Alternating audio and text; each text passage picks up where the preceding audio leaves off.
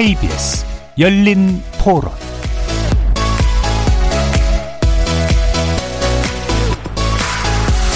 안녕하십니까. KBS 열린 토론 정준희입니다.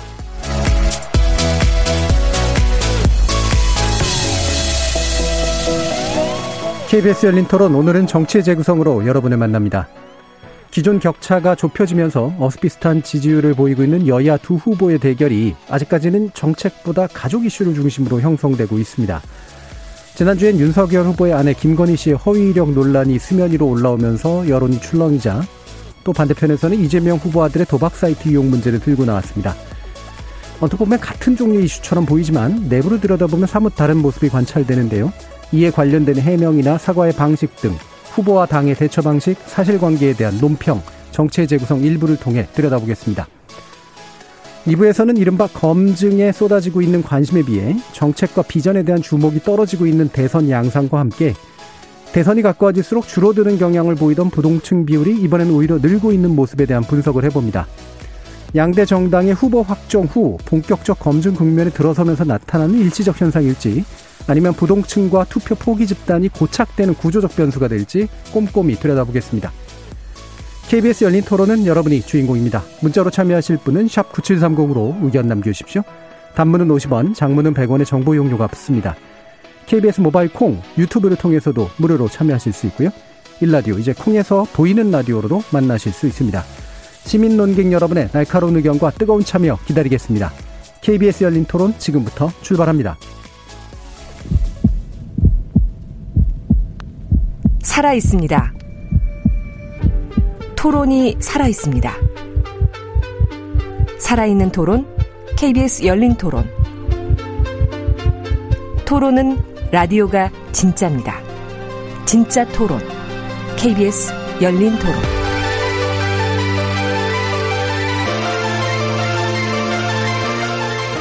정치를 보는 색다른 시선, 정치의 재구성 함께 해 주시는 네 분의 논객 소개하겠습니다. 먼저 더불어민주당 선대위 대변인이시죠. 현근택 변호사 자리하셨습니다. 네, 안녕하세요. 현근택입니다. 국민의힘 전남 순천 당협위원장이십니다. 천하람 변호사 함께 하셨습니다. 예, 전남 순천의 천하람입니다.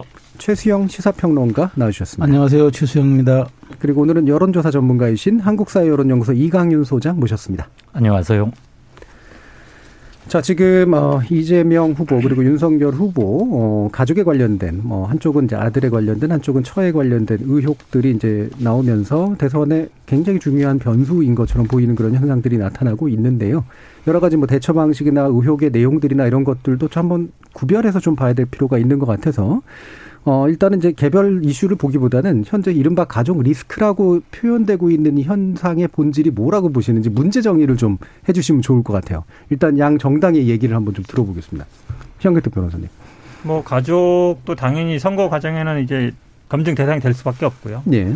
지금 이게 뭐 양 캠프에서 주도한다기보다는 이제 언론 보도에서 네. 시작하고 있는 측면이 많고 근데 뭐 언론의 역할이 원래 그렇습니다. 선거 과정에 언론이라는 게 검증을 하게 마련이거든요. 또 보도가 많이 되는 건 그만큼 어찌 보면 내용이 많다는 것이고 뭐 저는 자연스러운 현상으로 보고 있습니다. 근데 이제 결국은 이제 사생활 부분과 아닌 부분을 좀 뛰어넘는 부분 그, 그 선을 어떻게 그을 거냐. 예. 그것도 제가 보기에는 뭐 선거 캠프에서 아니면 각 뭐 후보들이 규정할 건 아니라고 봐요. 음. 그러니까 결국은 언론 시장 자유에 맡겨져 있는 거 아닌가라고 음. 봐서 저는 뭐 언론의 어쨌든 역할, 그 다음에 후보자의 역할, 각자 역할을 하고 있다 이렇게 보고 있습니다. 예. 언론에 의해서 주도되는 것이고 그건 언론이 지금 당연히 해야 될 일을 하고 있는 거라 구체적인 선은 어디에 그어질지는 좀 더 두고 봐야겠지만 일단 긍정적으로 지금 보고 계세요. 어, 이 긍정성이 어떤 이유에서 나오는 건지는 모르겠습니다만 자, 현국택 네, 현 변호사님. 변호사님의 여유가 아닌가 하는 생각도 드는데요.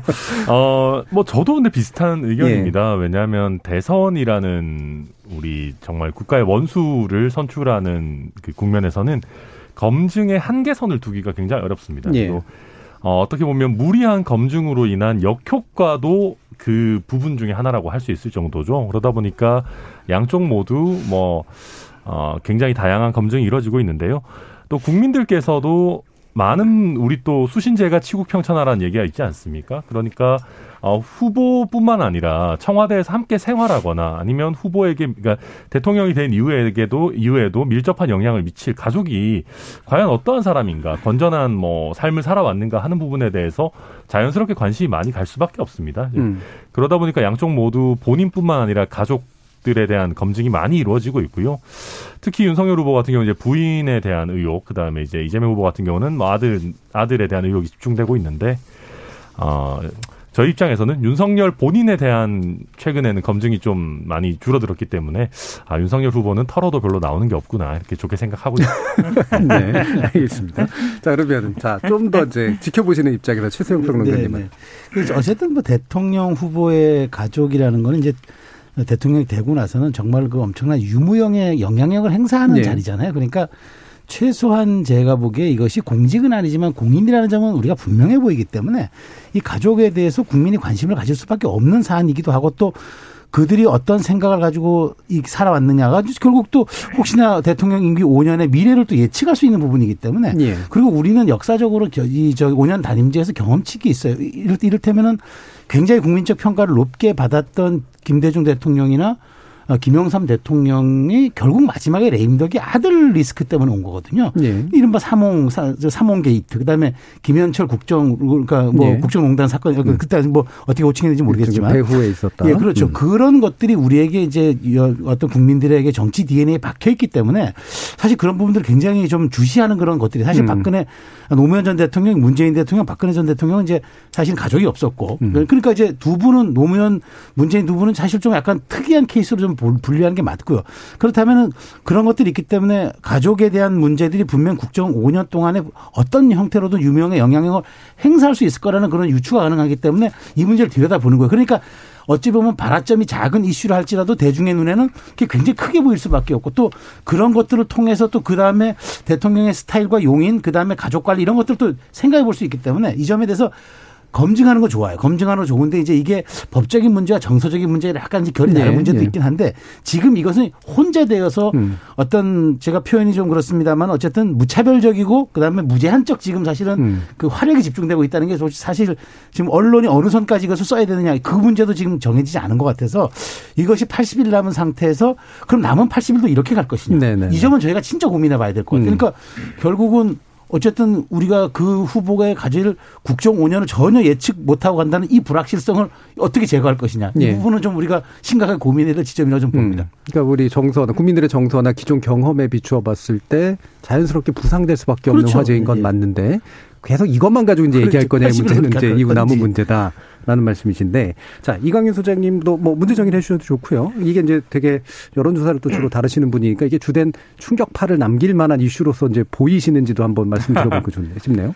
네거티브하고 검증 또는 팩트 체크라는 거 그 경계는 항상 논쟁적이고 좀 모호하고 그래서 아슬아슬할 수밖에 없는 게 속성이기도 한 것 같습니다.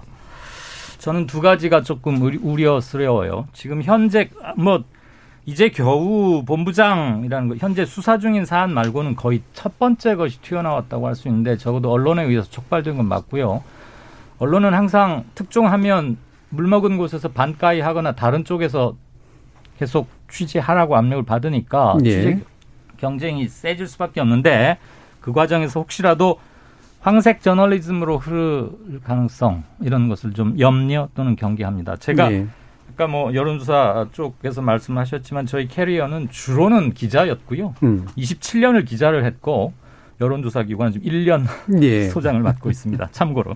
예. 그다음에 두 번째는 정치권 쪽에서의 인권 침해가 정쟁 또는 코멘트라는 이름 하에 자행되지 않을까 익히 보아왔던 풍경이기도 하다고 봅니다. 음. 크게 이번 대선에 임하는 양당의 퍼스넬에서 크게 달라질 것 같지는 않아서 이 역시 대단히 우려스럽습니다. 그런데 제가 우려하고 있는 이 두 가지가 실정법으로 의율 법에 의해서 처벌하기가 매우 애매하고 그동안 제대로 처벌을 해온 적도 없습니다. 그리고 선거 기간 중에 과연 처벌이 이루어질까도 현실적인 면에서 대단히 미지수고요. 예. 그럼 이 위험 요소들을 과연 누가 자정적으로 잘 자정 작용을 발휘해서 관리할 수 있을 것인가 그 거기에 우리 수준이 달려 있을 텐데 예. 그것은 정치권이나 언론에서 좀 함께 해야 되겠다. 저는 결과적으로 이런 것들이 염증 이번 대선을 바라보는 유권자들의 염증이나 정치 외면 혹시라도 이런 쪽으로 흐르지는 않을까 그런 점은 좀 저는 주로 우려되는 부분에 초점을 맞춰서 말씀드렸습니다. 예. 그러니까 뭐 이런 국면에서 이제 언론이 특정 언론이 그 특종을 터트리면 또는 이제 단독 보도를 하면 반대쪽에서 그걸 못했던 데들이 벌충을 하려고 이런 식의 보도를 한다라는 제가 이제 전문 용어로 해석해 드렸고요. 오랜만에 들었습니다. 예. 오랜만에 마늘. 그게 마늘한 뜻인데 예. 예. 오랜만에 들었습니다. 마늘, 마늘, 마늘. 아, 자제하겠습니다. 어, 그 용어상 굉장히 화려하신 것 같아요. 또 반대쪽에는 퍼스넬이라고 하는 또 용어까지 나왔는데 자, 이런 식으로 이제 지금 뭔가 우려하시는 면과 함께 어, 지금 현재 진행되고 있는 부분들에 대한 여러 가지 지형들을 좀 이야기를 해 주셨습니다. 자, 그러면 이제 이번 요 평가로 좀 해보시는 게 좋을 것 같아요. 이게 물론 의혹이라든가 사실관계도 물론 계속해서 다뤄지고 있기 때문에 이제 어느 정도까지 짚어주실지 모르겠습니다만, 어, 일단 이제 이재명 후보 측의 대응과 윤석열 후보 측의 대응에서 어떤 차이를 보고 계신지에 대한 이야기를 먼저 좀 듣고 싶거든요. 이거는 이제 천하람 변호사님부터 한번 말씀 주시죠. 네, 어려운 주제를 저부터 주셨는데요. 음. 어, 우선 이재명 후보의 대응부터 놓고 보면 어, 우리가 사과를 할 때는 저는 이렇게 생각합니다. 세 가지의 득점 요소가 있는데 신속, 정확, 깔끔하게 사과를 해야 된다고 생각합니다. 음. 그런 면에서는 신속하게 사과하신 거는 잘 됐었, 잘 됐죠. 잘 하신 겁니다. 근데 어, 정확하고 깔끔하게 됐느냐 하는 문제에 있어서 그 도박 문제에 대한 사과는 뭐 정확하고 깔끔하게 됐다고 할 수 있을 것 같은데요. 근데 그 효과가 조금 반감됐던 것이 그 이후에 추가적인 의혹들이 많이 나왔어요. 그러니까 네. 이 후보의 아드님께서 글을 뭐한 200개 정도 쓰다 보니까 음. 또그 중에서는 어, 성매매 후기가 아니냐 하는 의혹도 튀어나오고 어, 조금 그 입에 담기 곤란한 이렇게 여성 혐오적인 그런 게시글들도 꽤 많이 발견이 되고 있습니다. 그러다 보니까 어, 상황을 좀 조기에 신속 정확하게 제한 뭐 어, 어떻게 보면 정리하려는 그 의도가 충분히 먹혀들지는 못했다. 그렇게 평가하는 게 맞을 것 같고요. 윤석열 후보 같은 경우에는 어, 사실은 그 신속성이라는 면에서 좋은 점수를 주기 어려운 부분이 분명히 있습니다. 네. 이게 좀 처음에는 이렇게 좀 역정을 내는 모습도 보이기도 했었고요. 근데 어, 그 이후에는 그나마 이제 좀 포괄적인 부분에서 사과를 했고 어, 그 이후에는 조금 더 팩트 체크를 한 이후에 또 추가적인 대응을 내놓겠다라고 하고 있는 상황이고요. 최근에는 어, 저희 국민의힘 선대위 차원에서도 어, 국민 조금 더 이게 팩트 체크라든지 아니면 내용이 확인된 다음에 어, 추가적으로 좀 더 종합적인 사과를 내놓을 수 있다라는 태도를 보이고 있기 때문에 어, 윤석열 후보의 사과 부분은 이게 조금 오래된 내용들도 섞여 있고 어, 뭐 어떤 의혹이 사실인 부분과 조금 뭐 김건희 씨 입장에서 억울한 부분이 약간 섞여 있다 보니까 그 부분들이 좀 아직 깔끔하게 사과가 되고 있지는 못하다 이렇게 평가할 수 있겠습니다. 네, 현근택 변호사님. 우리 천 변호사님 길게 얘기하는 거 보니까 아마 이제 윤석열 후보가 사과 잘안 된 것 같아요. 왜냐하면 결국은 국민들은 시기도 보고 내용도 보지만 그 사과할 때 태도를 제일 많이 보거든요. 자세, 태도, 표정. 사실은 말로 하는 것보다 얼굴 표정과 몸의 행동이 다 말을 해줍니다. 그러니까 사과도 굉장히 늦었죠 윤석열 후보가 이재, 이재명 후보는 좀 빨랐고요. 그다음에 이재명 후보는 어쨌든 도박 부분은 인정했습니다. 성매, 성매매 부분은 인정 안 했는데 윤석열 후보는 사실상 인정하지 않은 거예요. 왜냐하면 사실관계를 떠나 뭐 국민들이 약간 불편하다 그러니까. 음. 근데 문제는 그 사과를 하기 전후 과정 지금 말씀드렸지만 처음에는 막 화를 냈잖아요. 뭐왜 이걸 모르고 얘기하냐. 뭐 전체적으로 문제 없는데 좀 가서 좀 물어봐라 대학에 있는 사람 기자들한테 저는 가서 좀 물어봐라 이렇게 얘기하는 사람 나 처음 봤어요. 보통 그거 아닙니다. 대학에서는 이게 관행적으로 이렇게 합니다. 서류 보고 하는 거 아닙니다. 이렇게 얘기하면 되거든요. 가서 물어보세요. 이건 뭐 좀 제가 보기에 납득할 수 없는 태도예요. 근데 그날 사과하는 날도 이걸 꺼내서 익은 다음에 고개라도 한번 90도 정도 숙이고 뭐 질문은 안 받겠습니다. 죄송합니다. 하고 나가면 되거든요. 그냥 잊고 그냥 가버려요. 그러면 다른 사람들이 보기에는 아이 저게 정말 본인이 미안해서 하는 사과인지 아니면 그냥 어쩔 수 없이 누가 하라 그러니까 물론 부인이 했다고 그러는데 하라 그러니까 진짜 마지못해서 하는 건지 마지못해서 한다는 게 다음날 이게 나왔잖아요. 혐의 인정하십니까? 그 허위인 거 인정하십니까? no comment. 그 말은 인정 안 한다는 얘기잖아요. 그러니까 결국은 사과라고 했지만 사과 같지 않은 사과. 그러니까 사과 같지 않은 사과 했다라고 봅니다. 예. 사과는 했지만 사과 같지 않은 사과를 했고 이재명 후보 같은 경우는 신속하게 사과했고 사과 같은 사과를 한 거죠. 네, 인정하지 않을 건 인정 안 했다. 이제 이런 얘기세요. 자, 최수영 평론가님. 그 이재명 후보가 이제 낮고 빠르고 그 다음에 아주 진솔하게 아주 고개를 숙인 점은 인정할 만한데 이제 그게 아, 굉장히 그런 리스크 그런 것들이 전략적으로 반영이 된 것 같아요. 그러니까 일종의 지금 어, 대장동 문제라든가 형수욕설 문제가 어느 정도 지금 고비를 넘고 있고 그다음에 연말을 향해서 골든 크로스를 향해 가는 시점에서 사실은 악재가 터진 거거든요. 예. 그러다 보니까 이걸 신속하게 제어하지 하면 안 되겠다. 그러니까 사실 정치권 속설에 그런 게 있습니다. 그러니까 실수를 실수는 할 수 있지만 실기를 하면 안 된다는 말이 있어요. 그러니까 사실은 정치는 타이밍이 모든 것이라고 봐도 그게 좋은 건데 결국 그것이 유- 유권자는 사실보다도 인식을 더 중요하게 여기기 때문에 그렇습니다.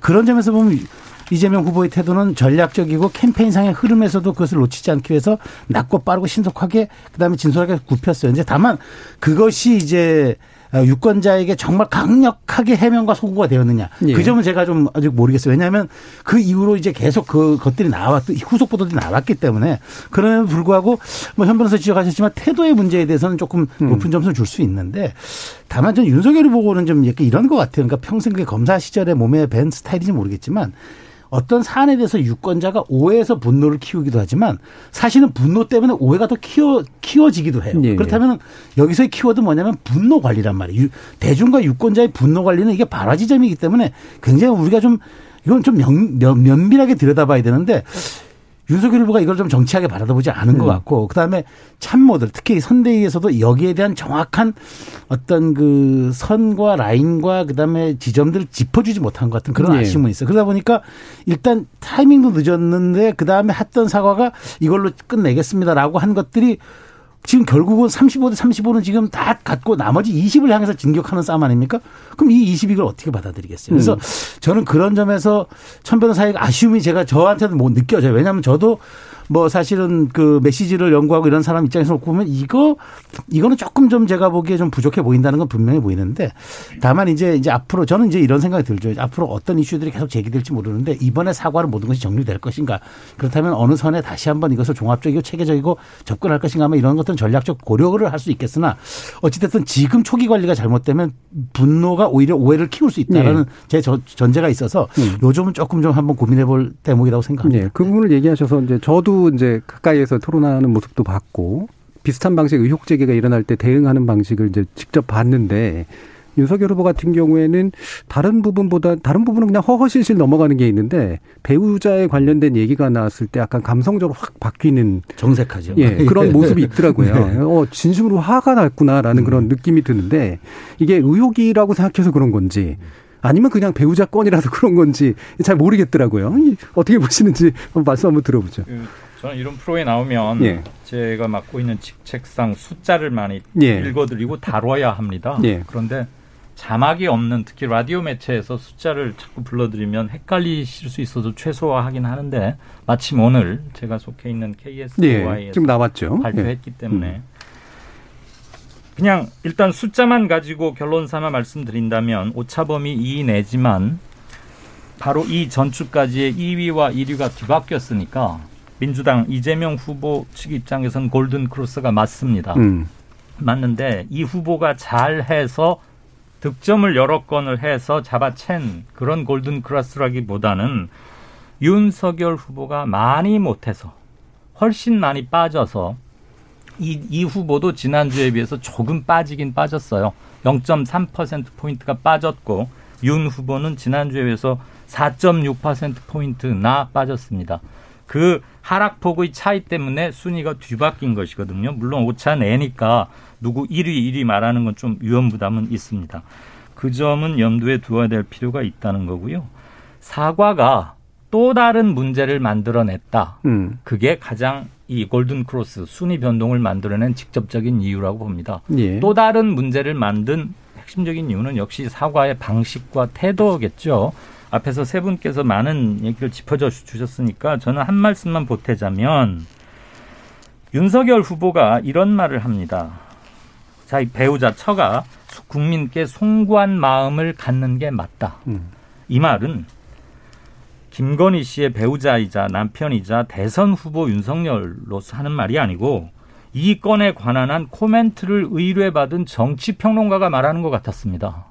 송구한 마음을 갖는 게 맞다. 대단히 부자연스러운 한국어고요, 일단. 사과도 이런 간접 사과가 없고 이건 관찰자적 시점에 그냥 제3자적 코멘트였던 것 같아요. 이런 것들은 국민들의 화난 마음을 더 화나게 했지요. 사과는 간단하고 사과 사유와 사과 대상만 정확히 말씀드리고 겸손하게 짧게 하면 최소한의 진정성은 획득이 된다고 보는데 그로부터 진짜 사과처럼 보이는 데까지 한 서너 번은 더 왔어요. 그래서 교육을 받을 만큼 받고 좋은 직업에 있고 지도자적 위치에 오래 계셨던 분이 그래서 그렇게 사과가 어렵나? 라는 말들을 국민들께서 많이 하고 있다는 것.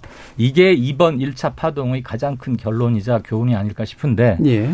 제 생각으로는 그게 그렇게 쉽게 고쳐질 수 있을까 그런 생각도 함께 갔습니다. 음, 예. 그 방금 이제 따끈따끈하게 나온 그 한국사 여론연구소의 조사 결과는 TBS가 의뢰해서 네, 아, 그점 말씀드릴게요. 죄송합니다. 예. TBS가 의뢰해서 저희 한국사회 여론연구소가 지난 17일, 18일 이틀간 조사했는데 이때의 시점은 두 후보 측의 가족 문제에 대한 뉴스가 다 보도됐고 그러니까요. 각자 예. 사과도 마지막 사과 윤석열 후보의 금요일 사과까지 이루어진 음. 뒤에 조사가 시작됐습니다. 그러니까 예. 비교적 뉴스가 전파될 시간은 있었다고 보고요. 이틀간 했으니까. 응답률은 7.5%고 조사 전체 인원은 1,008명, ARS 100% 방식입니다. 보다 예. 자세한 사상 사항은 중앙선관위 여론조사 심의위원회 홈페이지를 보시면 되겠습니다. 예. 이게 이제 시점이 참 그래서 되게 중요한데 아까 타이밍 문제도 예. 얘기하셔가지고요. 실제로 반영되고 있다고 보시나요? 반영이 됐다고 좀 봐야죠. 그러니까 음. 지금 날짜도 보니까 반영이 됐고 그다음에 국민들이 지난주에는 사실은 이 가족 리스크에 대해서 굉장한 주목도를 갖고 봤을 거예요. 네. 왜냐하면 이 사안 자체가 어떤 정책이나 어떤 본인 내놓은 공약보다도 음. 이게 대중적 관심이 큰, 그, 큰 사안이고, 그 다음에 여기에 대해서 많은 사람들이 실제로는 나는 이게 더 정책보다 더 주목되고 있어요라는 그런 말은 표현을 하지 않지만 음. 실제로는 더 주목하는 그런 현상들이 있기 때문에 그럼 그렇다면 이제 이것들이 반영이 된 거는 어떤 거 어떤 것을 증명하냐면 중도 싸움에서 매우 이제 이 균열이 나기 시작할 수도 네, 있겠다는 네. 저는 그 신호로 받아들이기 때문에 이때부터는 사실 이제 오늘 79 아닙니까? 이제 내일이면 78이 되는데 이제 그렇다면 실제 전선, 그러니까 전투를 벌일 시간들이 점점 줄어가고 있다는 얘기인데 그럼 이렇게 한번 잘못 이미지가 고착화 돼 버리면 이것들이 바뀌는 데까지는 대단히 또 시간이 걸려서 그래서 제가 아까 말씀드린 조금 전 말씀드린 것처럼 대중의 분노를 관리하는 게 사실 정치인이거든요. 음. 정치인의 전부는 국민과 대중의 분노를 관리하는 거예요. 예. 근데 그런 점에서 보면 제가 이건 조금 납득하기 어려운 대목이 있다고 좀 보는 겁니다. 예. 저도 뭐 여론조사 한마디 하면요. 예. 어, 일단은 물론 뭐 윤석열, 뭐 저희들이 뭐 잘해서 보다는 윤석열 후보가 못해서 하는 건 저도 동의하는데 근데 이제 이런 부분이 있는 겁니다. 이제 중도층의 윤석열 후보가 어쨌든 이 출마 명분으로 삼은 게 물론 뭐 징계당했다, 탄압당했다 이것도 있지만 본인의 공정, 뭐 상식 이걸 얘기하거든요. 예. 조국 장관 수사하면서 입시 문제 그게 다 표창장 뭐 인턴 증명서 그런 거였거든요. 근데 거기에 딱 해당 해당되는 거란 말이죠. 해당되는데 그럼 본인의 뭐 신정아 교수 사건도 본인이 어쨌든 수사해서 구속시켰고 지금 뭐 조국 장관 부인도 해서 구속시켰는데 그때 생각을 해보세요. 뭐 몇십 군데 털고 정말 인턴은 그때 그때 논란을 보면 인턴 날짜 한 달이면 그날 다 갔냐 안 갔냐 이런 거 갖고 따졌잖아요. 근데 딱 본인이 부인 얘기 되니까 뭐 전체적으로는 괜찮고 뭐 부분적으로 허위다 이렇게 버리면 사람 국민들이 보기에는 아니 저렇게 남한테는 추상 같은 잣대를 대던 사람이 왜 본인 가족에는 이런가 이런 생각을 안 할 수가 없는 거죠. 예. 그래서 제가 보기엔 여론의 방향을 받는 것 같고요. 제가 이 여론조사에서 주의 깊게 본 거는 서울 지지율이에요. 서울 지지율. 그러니까 경기 인천 같은 경우는 그 전에도 이재명 후보가 조금 앞섰는데 서울은 뒤지고 있었거든요. 계속. 물론 차이는 있습니다. 수치가 2에서 뭐 12정도였는데 요번 지금 조사를 보니까 서울에서 조금 뒤집어졌어요. 서울이 사실은 여론 주도층, 중도층도 많고 여론을 제일 주도하는 부분이거든요. 그러니까 서울에서 대선 최근에 대선에서 서울에서 지고 전국에서 이긴 경우는 박근혜 전 대통령 정도밖에 없어요. 대부분 서울에서 이겼거든요. 그래 본다 그러면 중도층뿐만 아니라 서울에서의 이 중도 민심들이 움직이기 시작한 게 저는 굉장히 큰 의미가 있다. 이 조사에서 그렇게 보고 있습니다. 예. 소장님 뭐, 뭐 예. 하나씩 있으셨나요? 방금 예. 저현 음. 대변인께서 굉장히 중요한 음. 말씀을 제가 할 말을 뺏어가 버려가지고. 예. 근데 서울을 주목하는 것은 저도 100% 찬성합니다. 저도 예. 개인적으로 타 기관 여론조사가 나와도 몇 가지 꼭 보는 게 있는데 중산층하고 서울하고 화이트 칼, 아, 나, 저 자영업층이 음, 어떻게 움직이는가를 예. 좀 보는데요.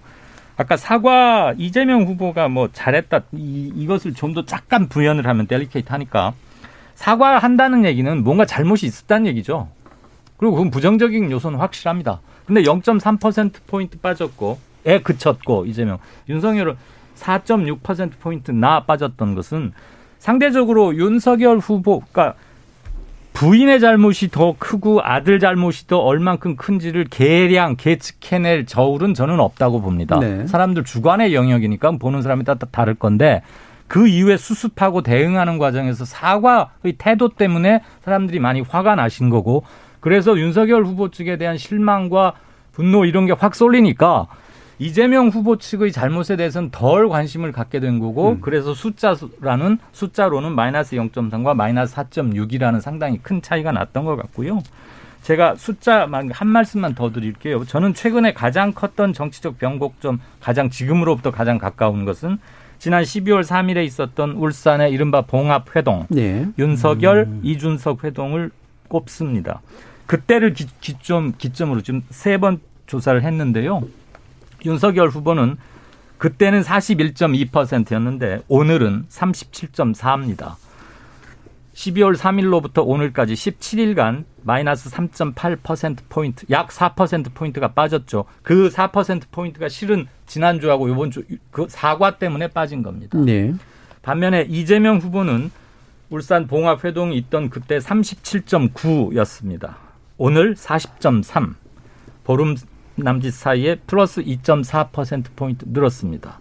지난주에 사과 때문에 0.3%포인트, 이건 뭐 무시해도 좋을 숫자이긴 합니다만, 그걸 감안하면 이재명은 완면하나마 상승 추세를 보이고 있다라고 말할 수 있고, 윤 후보는 그 반대라고 할 수 있는 거죠. 예. 이 사과 태도 때문에 생긴 상당히 큰 폭의 하락이 더 지속된다면 단기적 흐름으로 볼 수도 있겠고요. 브레이크가 걸린다면 뭔가 뭐 만회를 하거나 다른 쪽으로 의제 전환, 의제 설정 전환에 성공한다면 그때는 다른 국면이 될 수도 있겠지만 현재로서는 상승과 하강이 부딪히고 있다 이렇게 보입니다. 예, 그러니까 지금도 역시 마찬가지로 KSY가 TBS 의뢰를 네, 하신 거를 그렇습니다. 3주간에 걸쳐서 같은 네. 시점이죠 일주일마다 네, 네. 예, 예, 그렇게 조사하신 내용인데요. 예. 네. 아, 뭐 소장님께서 숫자로 말씀해 주시니까 이거 참 얘기하기가 어려운데요. 그, 어, 저는 그렇게 생각합니다. 일단 윤석열 후보가 충분히 반등할 수 있는 포인트들이 있다. 왜냐하면 기본적으로 정권 교체 여론 자체가 굉장히 높은 상황이고, 어, 지금 윤석열 후보가 이제 아직까지는 어, 정치인의 사과 문법에 100% 익숙하지 않은 모습을 보여주고 있는 건 맞다고 음. 생각합니다. 근데 이제 그러다 보니까 역설적으로 국민들의 기대치가 그렇게 높지 않은 부분도 있어요. 그래서 조금 남은 기간 동안 어, 조금 달라진 모습을 보여준다면 그것도 의미가 있을 거고 저는 모범 답안은 이미 진중권 교수가 많이 제, 제시를 했다고 생각해요. 그러니까 어, 김건희 씨나 윤석열 후보 개인적인 입장에서는 어, 민주당의 일부분의 공세는 좀 과도하다라고 여겨지는 부분도 있을 수 있을 겁니다. 네. 근데 국민들께서 보시기에는 그게 이렇게 본질적인 부분은 아닐 거란 말이에요. 그렇다면 아까 우리 최소영 평론가님께서 발화점을 빨리 잡아야 된다고 하셨는데 어, 좀 더 아니 그 정말 뭐 죄송합니다. 그런데 이거는 아닙니다. 이런 식의 뒤에 음. 그런데는 빼고 좀 정치인의 제대로 된 포괄적인 진정성 있는 사과를 한다라고 하면 저는 오히려 국민들의 발화점은 좀 생각보다 쉽게 잡힐 수도 있다라고 생각이 드는데 음. 어, 그런 어떻게 보면 근본적인 태도 전환이 얼마나 빨리 나오느냐 그리고 그게 얼마나 정확하게 국민들의 그 발화점을 어, 잘 어루만져 주는 사과가 되느냐에 따라서 저는 뭐 충분히 그 어, 변화는 가능할 수 있을 거라고 보고 지금 국민의힘 선대위에서도 그런 필요성을 굉장히 많이 느끼고 있고 뭐 김종인 위원장이나 윤석 대표도 공개적으로 지금 그런 걸 주문하고 있기 때문에 한번 좀 지켜봐야 될 예. 부분이라고 그 생각합니다. 발화점이라고 표현하신 게 이제 화를 촉발하는 지점을 말씀하시는 네. 거죠. 예. 저는 네, 이게 과연 이제 물론 이제 한 개인의 뭐 습성이나 성격을 탓하면 안 되는 것 같은데요. 네. 근데 윤석열 후보가 솔직히 말씀드리면 어, 반장 선거도 안 해본 분이거든요. 한마디로 얘기하면. 예, 그 반장 그 선거라는 얘기는. 반장, 아니, 그 반장이라는 얘기는 이제 뭐 네. 선거식이니까 조심하셔야 그렇죠. 됩니다. 죄송- 죄송합니다. 허위 반장 죄송하고요. 알고 그러면.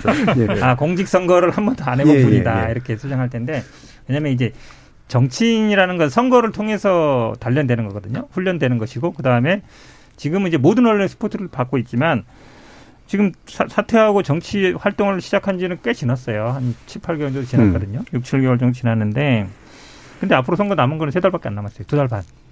그러니까 이 기간에 이거를 그동안 이게 변하지 않았단 말이에요. 지금까지. 근데 어느 날 갑자기 바꿀 수 있겠느냐. 저는 쉽지 않다고 봐요. 왜 그러냐면 음, 이분이 평생 검사만 해왔어요. 남한테 아쉬운 소리를 하거나 아니면 상대방 입장에 맞춰주거나 검사는 절대 그런 게 없거든요. 음. 나 입장 확실해. 당신이 불든지 말든지 결정해. 나는 다 있어. 이거거든요. 항상 갑이에요. 그러니까 을이 돼본 적이 없어요. 근데 대, 선이든 정치 후, 이 선거에 나간 사람은 을도 아닙니다. 거의 병정이에요. 언론이 뭐라 그러면 답변해야죠. 국민들이 뭐라 그러면 이 사람이 얘기하고 저 사람 저 얘기 다 얘기하거든요. 거기서 본인이 판단을 해야 돼. 아, 내가 어떻게 해야 되겠지. 근데 철저하게 주권자의 입장, 언론 상대방의 입장에 맞춰야 되는데 그런 걸 안 해봤단 말이죠, 평생. 평생 안 해본 사람이 어느 날 갑자기 막 지지율 잘 나오고 정권 교체율이 높다고 해서 그 자세 변환이 될까요? 저는 잘 안 될 거라고 보는데 근데 이런 일이 앞으로도 분명히 또 생깁니다. 생길 거예요. 어떤 식으로든 간에 장모에 대한 거든 아니면 본인에 대한 거든 생길 때마다 갑자기 그럼 지금까지는 굉장히 막 아유 내가 뭘 잘못했는데 막 이러다가 갑자기 죄송합니다. 그게 제가 보기에는 사람이 그렇게 쉽게 바뀌지 않을 거라서 저는 뭐 지금 천 변호사님은 어, 국민들이 기대 수준이 낮다 그러는데 사실 대선 대통령 뽑으면서 그런 거 기다려주지 않거든요 국민들이. 어 저, 당신은 검사 20몇 년 했으니까 좀 지켜볼게. 절대 그렇지 않습니다. 똑같은 기준을 보기 때문에 어, 남은 선거 기간에 그렇게 크게 달라질 것 같지는 음. 않습니다. 네, 그러니까 이재명 후보 같은 경우에 보면 물론 당연히 대중 정치인이고 그 공직선거 경험이 이제 두 차례 있는 분이라 좀 다른 건 맞는 것 같은데 사실 예전에는 좀 태도가 좀 달랐었거든요. 언론을 대하는 방식이라든가 뭐 최근에 뭐 대장동 건이나 이런 것만 해도 그랬고 근데 최근 사과들은 확실히 좀 다른 모습이어서 이게 어떤 변환이 있는 거예요? 그게 어, 결국 정치인들은 음. 제일 민감하게 반응게 지지율입니다. 네, 정치를 네. 오래 한 분들. 그러니까 음. 지난번에 경기지사 선거 때는 압도적이었어요. 거의 당선이었고 음. 성남시장 재선도 그렇게 어렵진 않았어요. 예. 초선 때는 좀 치열하게 싸우긴 예, 했지만 그때는 좀 뻣뻣했다. 그, 아니 뻣뻣했다기보다는 그러니까 결국은 예. 지금은 어, 약간 뒤지는 입장이고 예. 쫓아가는 입장이에요. 예. 덜 절실하죠. 절실한 사람은 어쨌든 뭔가를 하나를 더 해야 음. 되고 더 움직여야 되고 더 가야 되고 뭐 코로나 상황 아니면 더 많은 사람을 만나야 돼요. 그건 네. 어쩔 수 없습니다. 선거를 뛰는 사람이라면. 그러나 뭐 절실함이 분명히 음. 있다고 봅니다. 네. 절실함의 차이가 크다. 예. 그러니까 저는 이제 뭐 그 지금 뭐 이재명 후보의 장점에 대해서 우리 저 장단점은 현 변호사 잘 설명하셨으니까 저는 윤석열 후보의 단점에 대해서는 별로 저는 이제 하도 많은 그 네. 지적들이 있었으니까 제가 뭐 제가 뭐 다시 부연하고 싶지 않은데 다만 전 반전에 반전의 굉장히 있다고 보는 이유가 음. 뭐냐면 음. 윤석열 후보가 저는 세 가지만 좀 고민하면 될 것 같아요. 그러니까 그 윤석열 후보가 이렇게 보면 제가 윤석열 후보의 장점을 평론가 입장에서 꼽으라면 딱 두 가지를 꼽고 싶습니다. 첫 번째가 뭐냐면 강한 멘탈. 음. 사실 강한 멘탈은 대단히 있고 그다음에 그다음에 두 번째가 보면은 위기에 반응하는 사람이에요. 그러니까 음. 이 조금 전에 설명하신 울산 그 회동 그 얘기도 결국은 본인이 엄청난 위기라고 느꼈으니까 반응한 거거든요. 네, 네. 이제 그렇게 놓고 본다면 세 가지만 저는 윤석열 후보가 80일 남은 캠페인에서 유지하면 될 거예요. 첫째가 나의 상징 자본이 무엇인가. 음. 그것만 이제 염두에 두면 되는 거예요. 두, 두 번째. 그로 인한 선택적 잣대를 내가 들이대면 안 된다는 것만 생각하면 되고. 세 번째 선택적 잣대라는 예. 건 그러니까 본인이 이럴 본인이 이제 자기의 예. 상징 자본에 말하자면 반하는 자, 잣대. 예. 그러니까 예. 그거는 뭐 자기 마음대로 들이대는 그거 음. 내로남불 하면 안 된다는 거예요. 음. 세 번째가 뭐냐면 국민이 불러낸 대통령이 구호잖아요. 네. 그러면 불러낸 이유를 생각해야 돼요. 음. 이세 가지만 윤석열 후보가 생, 각한다면 본인이 강한 멘탈이 있고 반응성이 정치인이기 때문에 음. 어쨌든 지금 6개월 해도 정치인 정치인이죠. 대선 후보니까 그렇다면 이 세 가지만 유지한다 그러면은 아, 제가 보기에 상당히 저그 반전의 가능성은 있고 다만 지금 제가 국민의힘 선대에 하나 아쉬운 점이 있다는 건 윤, 김종인이 보이지 않는다는 거예요. 네네. 저는 사, 예, 궁금합니다. 예. 김종인이 보이지 않는다는 건 지금 이 리, 이런 리스크 관리를 해줘야 되는데 왜 그럼 김종인이 안 보이 안 보이나? 저는 어쨌든 김종인 위원장이 이른바 이제까지 보여줬던 김종인 매직이라는 것들이 사실은 위기 관리, 음. 그다음에 이슈 전환 능력, 그다음에 담대한 어젠다 이런 거 네. 것들이었는데 그런 게 전혀 안 된다는 거는 저는 저는 혹시 이 선대위 구조 자체에 좀 너무 이질적인 사람들로 있어서 이것 이것이 하나의 원팀이 못 되는 건 아닌가. 그다음에 서로 소통과 이 균열 지점이 너무 이게 사실 그 이게 막 삐거덕거리는 건 아닌가 이런 것들이 좀 우려가 돼가지고 변수가 있다면 김종인 위원장이 빨리 중심을 잡아주는 것과 아까 제가 세 가지 세 가지 윤석열 후보 그거 원칙만 대원칙만 조금 생각해 주면은 저는 80일 남은 캠페인 다시 한번 그 윤석열 후보 반등의 기회도 마련할 수 음. 있겠다 음. 그런 생각합니다. 네. 실제로 저도 이제 질문을 던지고 싶었던 부분이 이제 바로 그건데 김정인 위원장을 모셔온 이유도 이제 그런 거고 기존에 선거에서 보여줬던 모습이 이게 좋은 건지 나쁜 건지 모르겠습니다만 가지치기 해가지고 자기 뜻대로 이렇게 담론을 그렇죠. 좀 바꾸는 힘이 있는데 이번에 지난 며칠간은 참 그런 게 잘 안 보였어요. 어, 지금 저도 이제 선대위 구성이나 내부 돌아가는 걸좀 보면요. 어, 이제 김종인 위원장과 이제 김종인 위원장의 별동대라고 하는 이제 인테이 실장을 예. 비롯한 이제 그쪽 조직보다 아, 사실은 이미 구성이 되어 있던 비서실이나 아니면 기존에 이제 김종인 위원장 합류 이전에 있던 여러 본부들이 있지 않습니까? 그쪽이 조금 더 힘이 많이 들어가 있는 상황입니다. 그래서 이제 김종인 위원장 오실 때도 예전과 다르게 좀 유하게 들어와서 이미 된 거는 안 건드리겠다라고 네. 하셨고 실제 그러다 보니까 아무래도 당직자나 보좌진이나 이런 인력들도 기존에 구성되어 있는 조직에 더 많이 들어가 있거든요. 그 결국 그러다 보니까 김종인 위원장이 결정하실 수 있는 부분이 상대적으로 적다. 아, 그런 게 실제 있고요. 다만 최근에 이제 김종인 위원장이나 이준석 대표도 그런 부분에 대한 위기감을 좀 느끼는 것 같고 음. 어, 요약하자면 지금 최소영 법- 그 평론가님 말씀해 주신 내용이 맞습니다. 너무 병렬적으로 여- 넓게 지금 뭐 무슨 위원회도 많지 않습니까? 무슨 새시대 위원회 네. 뭐, 뭐 무슨 위원회들을 이렇게 막 넓게 지금 펼쳐놓은 상황이고 그게 현, 형식적으로 어떤 피라미드 구조에서 빠져나가 있, 게 뭔가 독립적으로 활동하게 되어 있는 부분들도 있다 보니까 약간 메시지 관리나 어떤 이슈 관리 이런 것들이 일관되게 되지 않는 부분은 실제 조금 있는 것 같기는 합니다. 음. 네, 저는 소장님. 여기 현 현실 정치를 업으로 삼고 계신 분도 계시고 아 업이란 말이 싫으시면 다른 걸로 보시겠습니다. 업은 뭐 나쁜 말이 아닙니다. 아직 업을 못 하고 있죠. 그게 문제죠. 그렇죠. 저희도. 음, 그분들이 들으실 때는 어, 좀 바보 같은 얘기 아닌가? 라고 생각하실 수도 있는 관점에서 말을 좀 하고 싶습니다. 음. 세 가지만 지적하고 싶은데요. 우선 첫째, 시민 또는 유권자는 그렇게 과연 수동적인 존재인가? 일테면 조작의 대상이냐? 네. 음. 아무개를 뭐 영입했다. 그러면 표의 변화가 있을까? 음. 오늘도 뭐 신지혜 뭐 녹색당 대표, 김한길 전 민주당, 뭐 새천년 민주당 국민 이름, 김종인 위원장을 모시기 위해서 한 달을 질의하게 했어요. 그것을 보는 유권자나 시민들은 실은 어떻게 생각할지를 과연 현업에 계시는 분들은 정말 얼마나 알고 있다고 반성들은 하시나 이때의 반성은 돌아본다 의미의 반성입니다.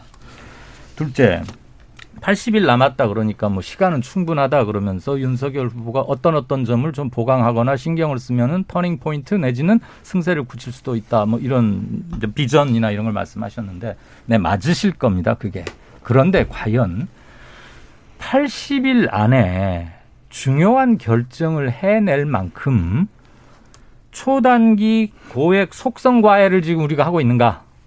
그럼 겨우 80일 안에 어떤 중요한 디시전을 내릴 만큼 사람들이 한정된 아- 시간 촉박 속에서 뭐 결정을 내릴까? 저는 훨씬 그 이전부터 채점을 해 왔을 것이고 그렇다고 생각을 해요. 앞으로 일어나는 일들도 참고는 하겠지만 앞으로의 80일 못지않게 지나왔던 200일, 300일, 500일 다 채점을 하고 계실 것이다. 그거의 총합적인 것이지 어느 날 무슨 말을 한마디 했다고 해서 이렇게 하는 건 아니다. 둘째, 제가 여론조사 현장에서 이렇게 민심 흐름을 하나도 놓치지 않으려고 눈을 부릅뜨고 보면서 느낀 점 하나는 정치 주변에 있거나 정치부 기자나 아무튼 뉴스를 업으로 다뤄야 할 사람들이 반응하는 시간과 일반 국민들이 보시는 체감 뉴스 전파 시간은 굉장히 다릅니다. 그리고 정책 이런 것들은 굉장히 느리게 퍼지고 그거에 대해서 판단을 하시는데 오래 걸리고 네. 그게 지지율 변화로 나타나는 데 매우 굼떠요. 음. 그에 반해서 도덕성 문제, 사생활, 가족 문제 이런 거는 스파크가 바로 일어나고 감정적으로 반응합니다. 빠릅니다. 그러니까 이번 사과 같은 것도 거의 즉각적으로 저는 반영이 됐다고 보거든요.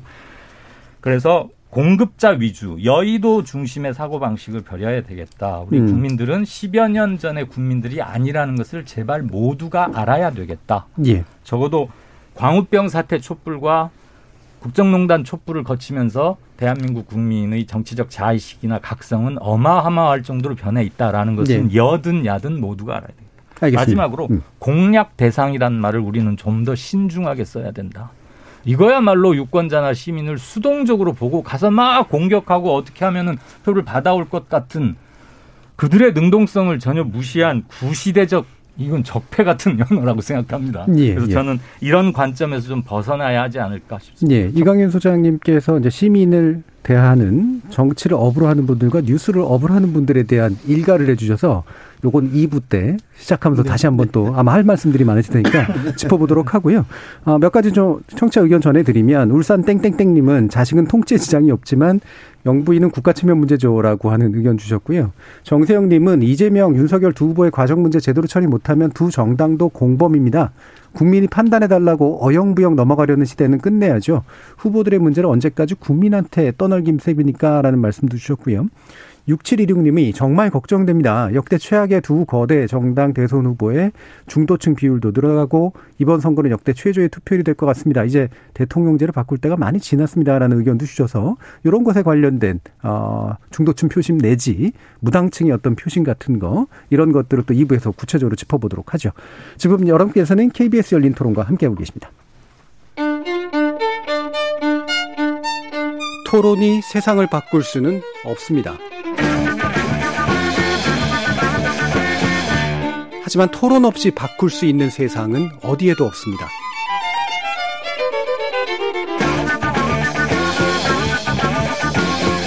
세상의 선한 변화를 갈망하는 당신.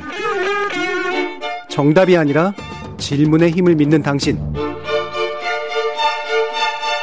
우리 KBS 열린 토론에서 만납시다.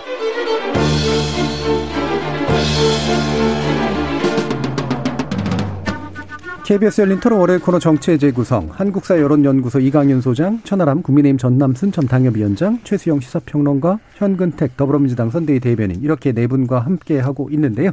자 앞에 거 바로 이어서 지금 하실 말씀이 눈에 많이 보입니다. 음. 그러니까 김종인 총괄 선대위원장이 왜 이렇게 과거만큼 힘을 못 쓰고 있느냐. 음. 왜냐하면 민주당으로서도 그게 가장 두려운 거였거든요. 음. 딱 끌고 와서 끌고가 아니라 모시고 와서 딱 휘어잡아가지고 네. 딱 이렇게 저렇게 정확하게 나가고 중도 쪽으로 쫙 빠져나가면 어, 민주당으로서는 어떻게 방법이 없잖아요. 결국 중독 싸움인데. 음. 근데 별로 그런 모습이 안 보여요. 그러니까 그 예전에 보면은 굉장히 큰 이슈를 많이 던졌거든요. 경제 정책, 복지 정책 이런 거 많이 던져서 사실은 민주당보다 한 발 더 빨리 나가서 그걸 선점했거든요. 그러니까 지난번 박근혜 대통령 선거 때 보면 아시겠지만 이제 경제 민주화라든지 복지 정책을 더 먼저 나갔거든요. 그러니까 민주당은 다 미리 마련해놓고 발표도 했는데 국민들은 몰랐는데 김정인 그 당시에 비대위원장이 딱 와가지고 딱 발표하니까 그게 다 이제 박근혜 쪽으로 가버린 거죠. 이제 그런 걸 못 던지고 있는 게 저는 꼭 이게 김종인 비대위원장이나 지금 말씀처럼 뭐 저도 그 얘기 많이 듣고 있습니다. 그러니까 실제로 어 그 이제 상황실만 이렇게 와 있고 나머지 것들은 그대로 있는 한마디로 얘기하면 뭐 파리 때 하이에는 그대로 있고 거기에 이제 어찌 보면 순한 양만 딱 와 있는 셈 아닌가 이렇게 보이는데 그거는 저는 약간 부차적인 것 같아요. 음. 그러니까 이 정책 문제에 대해서 이재명 지사 굉장히 빨리 반응하고 있어요. 그러니까 백조 던졌을 때도 받겠다 그랬고 그다음에 뭐 부동산 문제 이거 다 얘기했거든요. 윤석열 후보가 얘기했어요. 음. 종부세 완화하겠다, 뭐 거래세 완화하겠다 했는데 사실은 이슈가 안 됐어요. 그거 왜 그러냐면 당연히 기대되는 거니까. 근데 이재명 후보가 그 얘기를 했을 때는 언론이 반응을 보이고 관심을 보입니다. 왜냐하면 기존에 기대 안 하던 거니까. 네. 그게 어찌 보면 김종인 저 총괄 선대위원장의 트레이드 마크였거든요. 음. 그러니까 저는 아마 그거를 이재명 후보가 좀 어느 정도 선제적으로 방어하고 있다라고 보이고 그 다음에 저는 이 요게 하나 분기점인 것 같은데 김종인 총괄 선대위원장이 내각제 얘기를 했어요. 예. 그러니까 이 대선 국면에서 내각제는 어느 누구도 받기 어려운 국면이에요. 왜냐하면 음. 이 내각제 얘기하는 순간 선거 포기했나 싶기도 하고 아니 딴 생각 하나 하는 거거든요.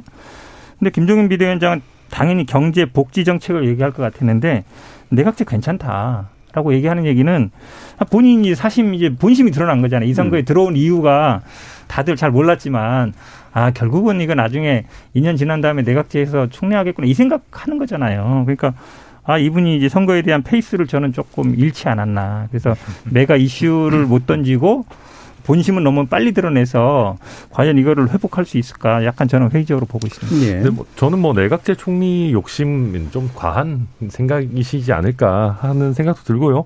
그리고 내각제 총리를 하려고 해도 일단 선거는 이겨야 되니까요. 어 근데 지금 이제 어, 그, 보면 코로나19 이후의 경제 이런 문제를 굉장히 많이 고민하고 계신 걸로 알고 있습니다. 김종인 위원장께서. 그리고 음.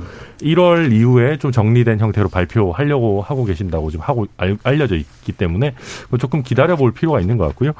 어, 현근태 변호사의 말씀처럼 이재명 후보께서 정말 많은 정책 아젠다를 던지고 있는 거는 맞습니다. 근데 이제, 어, 근데 제가 이제 뭐 모르겠습니다. 제가 국민의힘 사람이라서 그렇게 느껴지는 건지 모르겠지만 가끔씩은 너무 많다라는 생각이 들 때도 있어요. 예. 이게 소화가 되기 전에 너무 많은 걸 던지신다. 그리고 여러 언론에서 많이 비판을 했기 때문에 제가 너무 길게는 안 하겠습니다만은 기존에 본인이 갖고 있는 있던 입장과 너무 많이 달라진 부분들이 그게 너무 급격하게 바뀌는 부분들이 있기 때문에 그런 부분들이 꼭 이재명 후보에게 플러스가 될 거냐 저는 어, 뭐 글쎄요 꼭 플러스인 측면만 있지는 않을 거다 이렇게 보여집니다. 예. 짧게 예. 네. 전 짧게 한 말씀드리면 음. 이게 김정인 위원장이 안 맥히는 것 중에 하나가 음. 민주당 물량 공세에 당하는 것 같아요. 네. 민주당이 거리 일일 일공약을 꺼내니까 음. 김정인 위원장도 이거를 바, 그러니까 칠만한 이게 지금 반전의 계기가 별로 마련되는 게 아니고 그 물량 공세에는 예. 어, 어마어마한 담대한 전환이나 뭐 그런 공약이 있어야 되는데 지금 사실 뭐 지금 코로나가 있기 때문에 그 돈 아니면 지금 먹힐 것도 없는 것들 상황이고 이런 것들이 음. 아마 김종환 위원장의 역할론에 조금 좀 제약이 되는 건 아닌가 그런 그런 분석합니다. 예. 자 그러면 이제 이런 말씀들 주셨기 때문에 아까 이광희 소장님께서 이제 언급해 주신 그러니까 정책이라고 하는 것은 그거를 던졌을 때도 시간이 좀 지나야 이제 거기에 대한 반응도 나타나고 그러는데 앞으로 남은 기간 동안 이것들을 해낼 수 있을까라는 그런 의구심이 드는 것도 사실인데요. 어, 그러니까 이제 당장 또 이렇게 잘 먹힐 수 있는 어떤 이슈들 위주로 이제 굴러가는 그런 경향도 있긴 있는데 어, 결국엔 이게 어, 또한 가지 얘기되고 있는 건 이게 이제 무당층을 넓히거나 투표 포기층을 넓히거나 또는 냉소성을 키우거나 이런 식의 방식 또는 뭐 이른바 역풍 이런 거에 대한 우려도 일부는 있어서 어떻게 전망하시는지 일단 한번 소장님 말씀 한번 들어보죠. 향후 예. 말씀이시죠. 그러니까 이와 같은 구도로 가는 것이 어느 정도까지 지속될 수 있고 어느 정도까지 표심에 영향을 미치게 될까. 저는 기본적인 선거 구도는 크게 변하지는 않을 거라고 봅니다. 네. 즉, 뭐 너무나 오랫동안 자주 들어오셨기 때문에 거의 많은 분들이 귀에 박히셨을 것 같은데 정권 교체 심리가 반을 넘는다. 그리고 그것은 지난 2월, 3월도 그랬고 최근도 큰 차이는 없다. 제가 볼 때는 어느 때 약간 좁혀지긴 하지만 그 이상으로는 잘 좁혀지지 현재까지는 앞으로 무슨 드라마틱한 변화가 생기면 물론 거기에도 깨질 균열점은 있을 것입니다만 기본적으로 그러기 힘든 게 부동산 가격의 상처와 내상이 깊습니다. 둘째는 코로나 이 오미크론 변이 등등을 포함해서 지금 다시 창궐하고 있는 이게 확 호전 잡히지 않는다면 선거 전까지 사실 지금 두 달 조금 더 남았거든요. 80일이니까. 근데 그때가 기후적인 요건이나 전문가들의 얘기를 들어보면 그닥 그렇게 비전이 밝지는 않은 것 같아요. 코로나는 기본적으로는 천재지변의 성격, 천재지변까지는 아니더라도 불가항력적인 성격이 굉장히 강한 것 같은데 심해지고 불편이 커지고 공포심이 돌면 집권 세력을 탓하게 마련. 그게 심리인 것 같습니다. 그래서 예. 여권에는 결코 좋은 건 아닙니다. 음. 이두 가지가 만약에 믹스돼서 승수 효과를 발휘한다면 참 어려운 것 같고요. 그런데 여기에 지금 지난주 내홍을 불러왔던 가족 문제 이런 것들이 제2, 제3의 비슷한 것이 만약에 꼬리를 문다면 어느 후보에게서 그럴지는 모르겠습니다만 사실 우리가 잠재적인 지뢰처럼 생각은 하고 있었던 거 아닙니까? 솔직히 말하면 엑스파일부터 시작해서 본부장 등등등. 예. 그리고 이재명 후보 측만 해도 뭐 무슨 파일을 공개하느니 마느니 선관위에서 무슨 유권 해석을 내리고 이런 것들이 확 성량을 대서 불이 확 번져버리면 선거에 임박할수록 예민해져 달궈져 있는 심리에 군중 심리에 확 불이 붙었을 때 어떻게 할까? 그건 통제가 불가능할 때 기본적으로 아까 진행자께서 말씀 주셨던 거 이 구도가 크게 바뀌지는 않을 것 같다. 음. 그래서 정책에 의한 득점 이런 것보다는 네. 진정성의 호소와 함께 위험을 잘 관리해 나가는 것 그리고 국민들의 화난 정서를 자기는 어떻게 대응해야 하는 여당과 야당은 확실히 다르겠죠. 화난 심리를 야당은 부추기고 이용할 겁니다. 득점 포인트로 활용할 거고요. 여당은 감점 포인트로 전환이 안 되도록 해야 되겠죠. 그런 관리가 굉장히 중요하다. 그럼 야당에서는 그걸 후보가 할 거냐? 선대위에 몇몇 사람이 나눠서 할 거냐? 음. 일테면 위기관리 같은 걸 김종인 위원장에게 기대는 바가 큰 것 같은데 그러면 현 여권에서는 누가 할 것인가 이런 뭐 보관은 있으시겠지만 물론 가장 중요한 건 민심의 변화에 놓치지 않고 겸손한 게 역시 중요하다고 생각합니다. 예, 갑자기 이제 컨설팅 모드가 돼서 좀 더 분석을 네, 네. 해보도록 아, 하죠. 네. 예, 컨설팅을 너무 일찍 푸셨어요. 이렇게 양쪽에 돈 받고 좀 푸셔야 되는데. 자, 이제 최성 평론가님 네. 보시기에 네. 지금이 이제 부동층의 증가 경향 내지 스윙 보터들이 이제 잠자코 있다가 포기하거나 아니면 이제 지지 후보를 바꾸거나 이런 방식으로 가는 층의 에너지가 많아지고 있다고 보시는지 아니면 결국은 이제 진영 결집으로 가게 될 거라고 보시는지. 뭐 진영 결집으로 가게 될 겁니다. 그러니까 예. 지금 사실 첨예하게 지금 대립하고 있는 게 정권 교체 열망과 그다음에 이 정권을 방어해 줘야 되겠다는 음. 게 이제 방어 심리 기제가 완전히 부딪히고 있는 상황이기 때문에 다만 제가 보기에 이런 여론조사 전문가가 있어서 제가 분석이 좀 섣부르긴 하- 할 음. 수도 있겠지만 그럼에도 불구하고 저는 그러면 이- 잘못하면 투표 포기층도 늘어날 수 있을 가능성이 있을 것 같아요. 그러니까 네. 저는 진영 결집으로 가되 중도가 만일 선택하지 않는다면 그건 투표 포기로 갈 가능성이 매우 높다. 지금 왜냐하면 이게 우리가 흔히 표현하는 말로 뭐 비호감의 대선이라는데 이건 사실 비호감의 대선이 아니라 어찌 냉정하게 생각하면 선택지가 없는 대선인 거죠. 예. 뭐 호감도 가지고 할게 아니라 예. 예. 예, 그럼요. 선택지가 없는 대선. 음. 그럼 그렇다면은 유권자가 투표하지 않을 권리도 사실 있는 거예요. 그렇죠. 민주시민의 민주시민의 덕목이다. 뭐 그게 우리가 꼭 행사해야 될 거라는 캠페인적 이 얘기로 될 일이 아니거든요. 그렇다면은 저는 어찌 보면 그럴 가능성이 더 크기 때문에 양쪽은 앞으로 점점 더 진영 결집으로 캠페인 정책을 계속 모- 몰아갈 거고 뭐 중도층에 소구한다는 그게 평론이나 말에 얘기하는 거지 실질적으로 더 강하게 이제 지지층을 결집할 겁니다. 그렇게 예. 얘기 지금 80도 채 남지 않았기 때문에 그렇다면 저는 중도의 움직임이 오히려 저는 투표 포기로 갈 가능성도 대단히 높다라는 점을 저는 지적하고 싶습니다. 음, 그러니까 실제로 진영 결집은 있을 것이나 중도층이 안 줄어들고 포기로 가는 가능성이 높다고 없지. 않다 이렇게 네. 보시는데 어쨌든 양 정당은 이제 부동층의 마음을 잡고 중도층의 마음을 끌어오겠어라고 지금 얘기하고 계신데 아까 네, 소장님께서 잠깐 컨설팅도 물론 해주시긴 했습니다만 네. 이게 이제 지금 사람 영입하고 뭐 이러는 거로 뭔가 좀 해보려고 그러는 것 같은데 그게 잘 되겠느냐라고 하는 그런 이제 약간 회의감이 좀 있긴 있으신 것 같아요. 아까도 이제 말씀도 그렇게 해주셨고. 지금 인재 영입 양쪽에서 1호로 하신 분들이 다 어찌 보면 약간 별로 안 좋게 돼가지고 다 그렇죠. 1호는 아니었습니다만 다 생채기가 났기 때문에 인재 영입 사실은 처음에 하시는 분 굉장히 중요해요. 그러니까 지금 인재 영입으로 이걸 바꾸기는 쉽지 않은 상황이 음. 둘다 보고 민주당 입장에서는 이제 정권 교체율로 높은 게 제일 부담인 거죠. 음. 아무튼 그게 항상 50% 이상 50대 중반 뭐 낮을 때가 40대 후반이고 어쨌든 50% 과반 넘고 있어서 이게 제일 문제인데 그렇다- 그렇다면 당연히 이재명 후보 입장에서는 이 문재인 정부 시즌 2는 절대 아니다. 그걸 보여줄 수밖에 없거든요. 이제 그게 저는 아마 지금 최근에 부동산 관련 문제, 양도세 문제라든지 아니면 공정 가격, 공시 가격 문제라든지 이런 게 나오는 걸로 보고 있거든요. 왜냐하면 문재인 정부에 대한 가장 비판 지점이 부동산 정책이었고 이거에 대해서는 뭐 모든 분들이 인정하는 바예요. 무- 부동산 정책이 잘못됐다. 가격이 너무 폭등했고. 그럼 어- 이걸 어떻게 가격을 낮추고 어, 어떻게 이걸 시정할 거냐 이 문제거든요. 저는 그래서 일정 정도의 뭐 문재인 정부와의 다른 정책 이런 건 불가피하다. 그래야만이 제가 보기에 이 정권 교체 여론을 조금이라도 50% 이하로 일단 낮추는 게 일단 일차적인 목표가 될 것 같고요. 코로나 상황이 사실은 작년 총선에는 어찌 보면 굉장히 이제 민주당한테 유리하게 작용했던 거는 음. 초기 상황이다. 작년 초기 상황이었고 초기에는 그래도 방어를 우리가 다른 나라에 비해서 압도적으로 그 확진자 수가 적었거든요.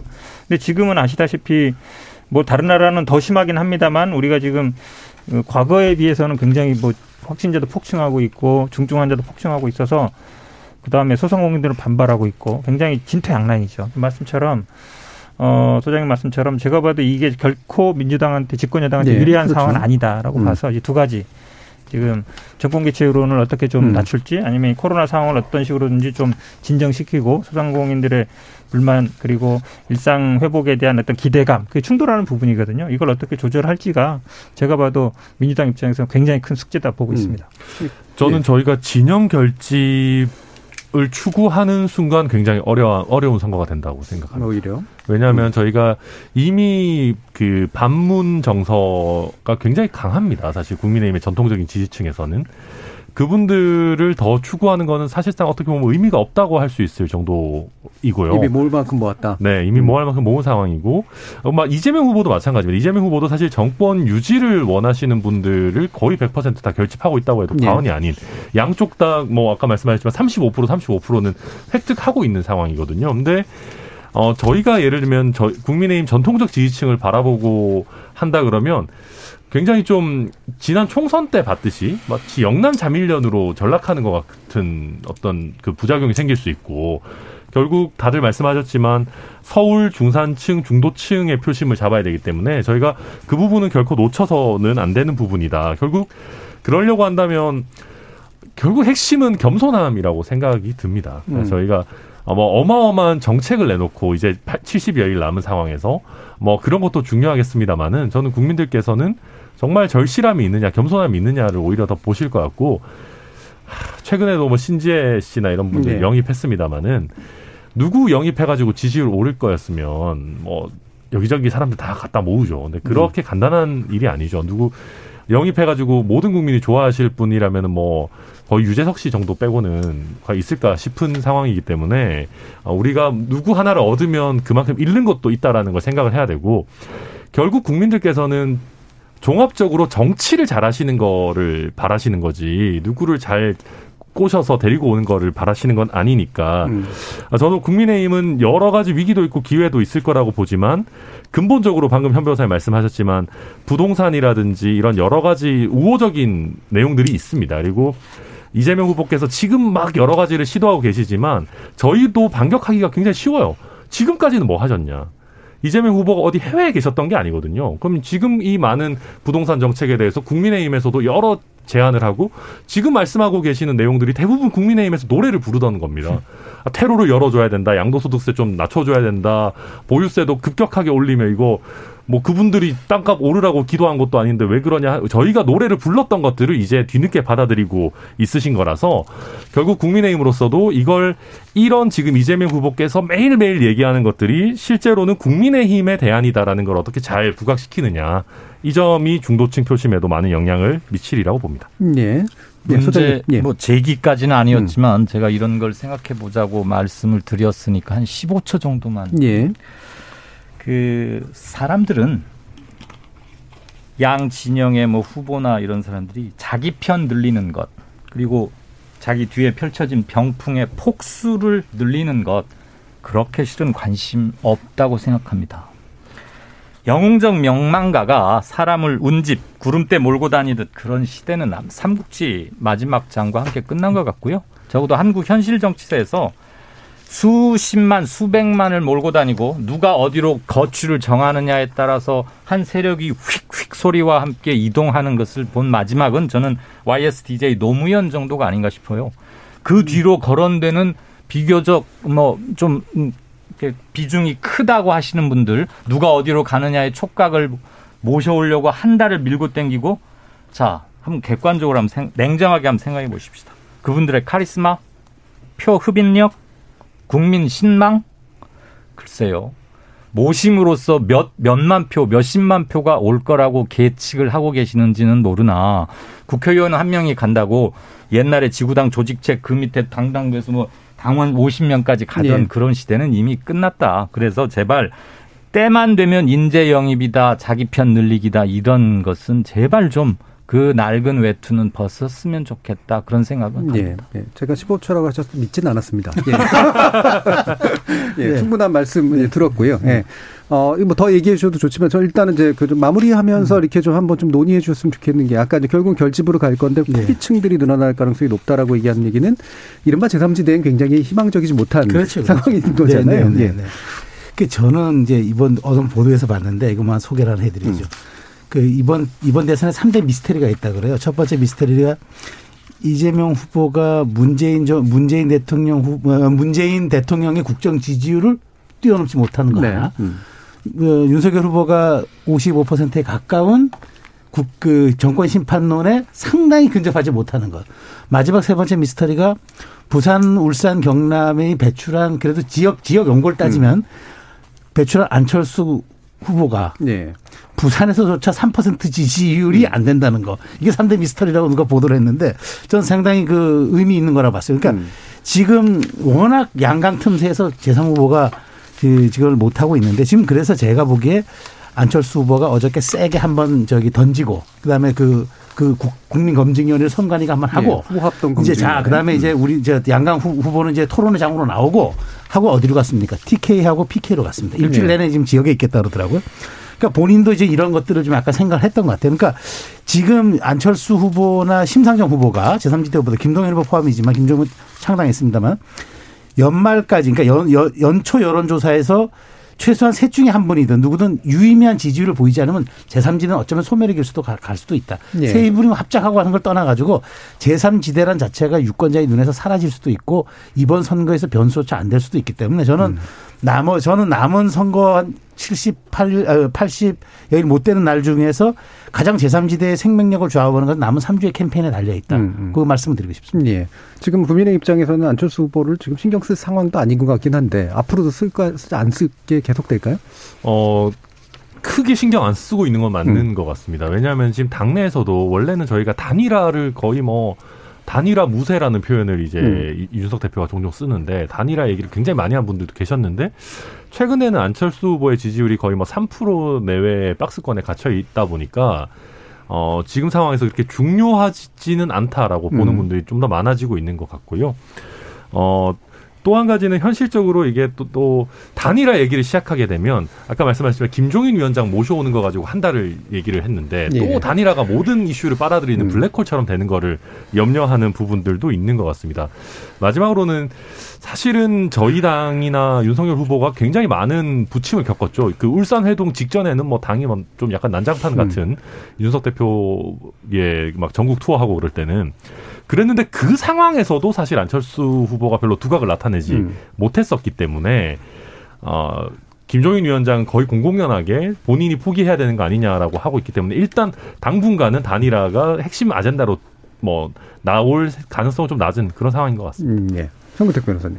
저희들은 의외로 내부에서 얘기해 보면요. 심상정 당연히 뭐 저희들하고 예전부터 계속 뭐 선거연대 단일화 해왔는데 안철수 후보도 염두에 둬야 된다라는 얘기가 굉장히 많습니다. 예. 네, 왜 그러냐면 국민의힘으로 갈 가능성이 생각보다 많지 않을 것 같다는 생각이 음. 든다는 거죠. 그건 뭐 김종인 비대위원장 영향도 있겠지만 아, 구도상 구- 어쨌든 지금은 윤석열 후보가 계속 앞서가는 상황이에요. 저희들이 쫓아가는 상황이고 그래서 어, 안철수 대표와의 에, 단일화도 염두에 두고 있다라고 말씀드리고 싶고요. 음. 물론 뭐 어떤 식으로 될지는 잘 모르겠습니다만 아까 지금 자축 수치를 얘기해서 그런데 지지율이랑 우리 우리 세개 정도 봅니다. 정권 교체, 정당 지지율, 예, 예. 대선 후보 지지율 보는데 사실 정당 지지율은 저희들이 아직 역전 못 시켰어요.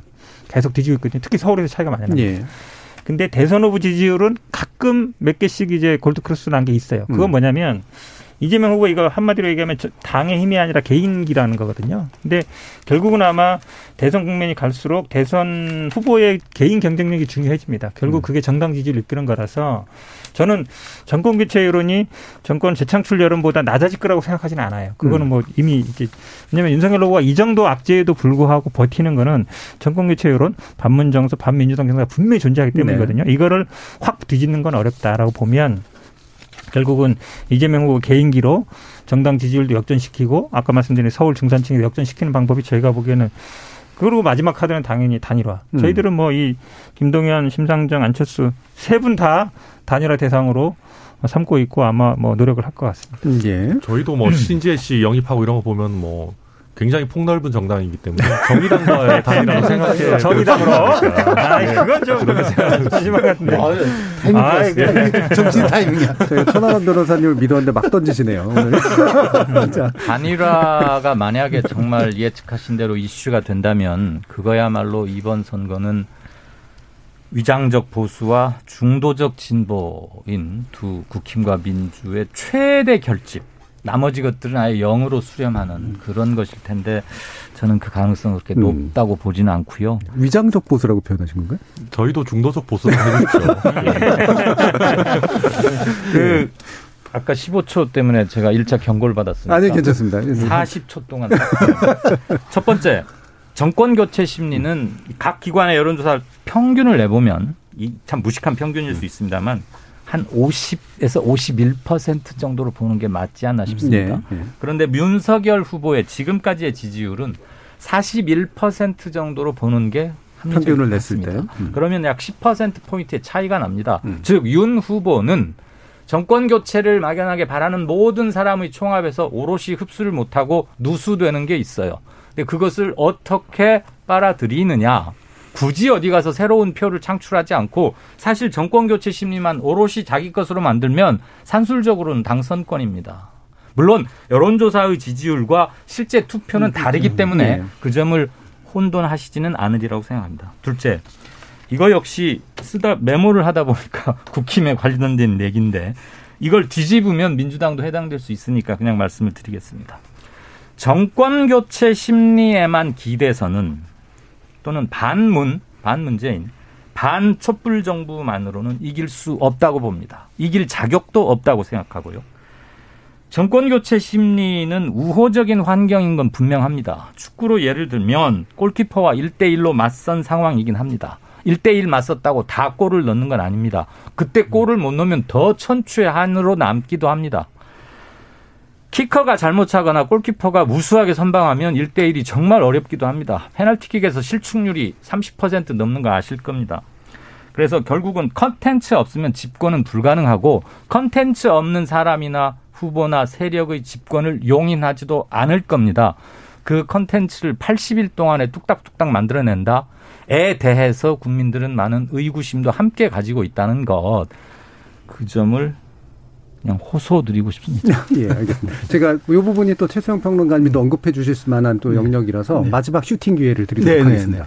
그 제가 보기에는 지금 상황에서 우리 저 소장님 지금 지적이 대단히 지금 뼈 아픈 게 사실은 이 두 가지를 지금 보여줄 가능성이 가능성에 대한 기대치가 좀 낮아요. 그런데 네. 이걸 하지 않으면 안 돼요. 그러니까 그다음 비전과 철학이 없는 정부의 탄생은 사실은 국가적 재앙일 수도 있단 말이죠. 그러니까 반문 정서에만 기대한다. 그러니까 진영, 그러니까 천, 천 변호사 지적한 대로 정말 여기에선 진영 시각에서 벗어나서 민심의 바다, 중도의 바다로 나가야 되는데 이게 이게 말로만 그렇게 하면 안 된다는 거예요. 제가 아까 얘기했지만 결국 그러면서도 캠페인 방향 진영이에요. 이러면 안 된다는 거. 그러면 이 투표를 하지 않아요. 그런 점들은 굉장히 위험 요소이기 때문에 아까 얘기한 3대 미스터리 이거 정말 제가 보기에 대선의 마지막 변수일 수 있으니까 그럼 뭐 양쪽 공이 마찬가지겠죠. 그 이 부분에 대해서는 그 국힘 민주 할 것 없이 정말 아주 남은 기간에 그 공과 저 모든 열정을 집중해야 될 부분이라고 저는 생각을 합니다. 예. 3대 미스터리 다시 한번 그, 그 환기시켜 주시죠. 첫 번째가 이제 문재인 정부 국정 지지율에 못 미치는 네. 이재명 후보의 지지율. 그다음에 정권 교체 지수에 못, 한참 못 미치는 윤석열 후보의 지지율. 그다음에 부울경의 지역 연구를 두고 있는 안철수 대표가 3%못 미치는 지역 지지율. 3대 미스터리. 조금 반박하고 있어요. 저도 그거에 대해서 반박하고- 아, 예. 예. 첫 번째는 좀 아니에요. 최근 상황은. 첫 번째. 네. 그러니까 문재인 대통령 지지율이 물론 뭐 30대 후반, 40대 초반인데 이재명 후보는 그거를 아슬아슬하게 넘는 수치도 나오고 있습니다. 예. 한마디로 얘기하면 그 안에 갇히고 있지는 않다. 거기에는 제 말씀처럼 기존에 어쨌든 문재인 정부의 부동산 정책에 대한 차별화 약간 다르게 하는 거 그 부분 이 작용하는 거거든요. 예. 그래서 그 첫 번째는 아닐 수도 있다. 예. 자, 지금 시간이 얼마 남지 않아서요. 예. 네, 초는 빼고 예. 말씀하시고. 저도 두 번째도 유- 사실은 정권 교체 여론이 윤석열 후보, 안철수 후보, 심상정 후보 합치면 사실 그 정도 됩니다. 그래서 이게 뭐 그거를 뭐 아주 이상한 데 빠져 있는 건 아니고요. 음. 뭐또 충분히 윤석열 후보도 결집시킬 수 있는 부분이 있을 거다. 예, 그렇게 음. 봅니다. 국정평가 긍정 평가율이 이재명 후보의 지지율과 최근에는 같아졌거나 약간 최근 얘기입니다. 최근 두 주. 예. 그런 점은 있다는 건 참고로 말씀드리고 알겠습니다. 자세한 숫자는 네. 제가 거리해를 못 하겠습니다. 알겠습니다. 자, 부울경에서 안철수가 왜 이렇게 안 나오느냐? 안철수의 정치적 고향은 출신지는 부, 부산일지 모르나 고등학교는 거기서 나왔을지 모르나 정치적 기반과 이런 것은 네. 수도권이거나 차라리 호남인 것 같습니다. 예. 자, 미스터리 어떻게 해결되셨는지 잘 들었을 거라고 보고요. 자, 정치의 재구성 오늘 이것으로 모두 마무리하겠습니다. 오늘 함께 해 주신 현근택 변호사님, 최수영 평론가님, 천호람 변호사님, 그리고 이강유 소장님. 네, 네 분 모두 수고하셨습니다. 감사합니다. 고맙습니다. 감사합니다. 후보 간 네거티브 공방으로 인해 정치 불신, 냉소가 심해지고 있다는 시각은 상당 부분 타당한 면이 있지만 문제 본질을 정확히 짚는다고 생각하지는 않습니다. 특히 이런 비평이 언론의 입에서 나온다면 이른바 유체이탈 화법이나 다를 바 없겠죠. 대선이 열어준 정치와 공론의 공간을 10분 활용해서 언론이 물을 걸 제대로 묻고 후보는 답할 걸 충분히 답했다면 혹은 후보와 정당이 이슈를 미래지향적으로 선점했다면 그게 네거티브건 포지티브건 중요할까요? 지금까지 KBS 열린 토론 정준이었습니다.